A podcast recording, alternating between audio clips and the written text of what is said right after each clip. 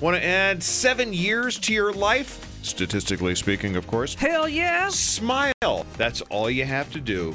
Put a smile on your face because even if the smile isn't genuine, your body does not know the difference. It does not. It reacts to the muscles in the face being drawn up a certain way and it thinks, okay, I'm happy now. And studies show that it takes more muscles to frown than it does to smile. That is absolutely true. And smiling can dramatically reduce the production of the stress hormone, cortisol.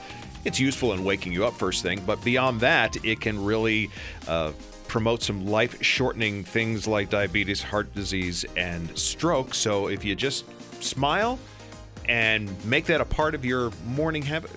okay, you're so I'm going to be creeping you out this morning by smiling at if, you if for you're no gonna reason. be if you're gonna be doing the fake smile, practice it in front of the mirror and make it look natural. Get it okay? down, right, get that right angle. You don't want to look like the Joker. No. Or you ever see in Jeopardy when they introduce the returning champion and they have to be on camera Yeah. for a really long time. and their teeth are showing and Right. their eyes are wide like they're Right. just oh my god deer's in the That's headlight right. look I have to hold my breath until he's finished saying just how much money I've won on Jeopardy. Yeah, don't do that.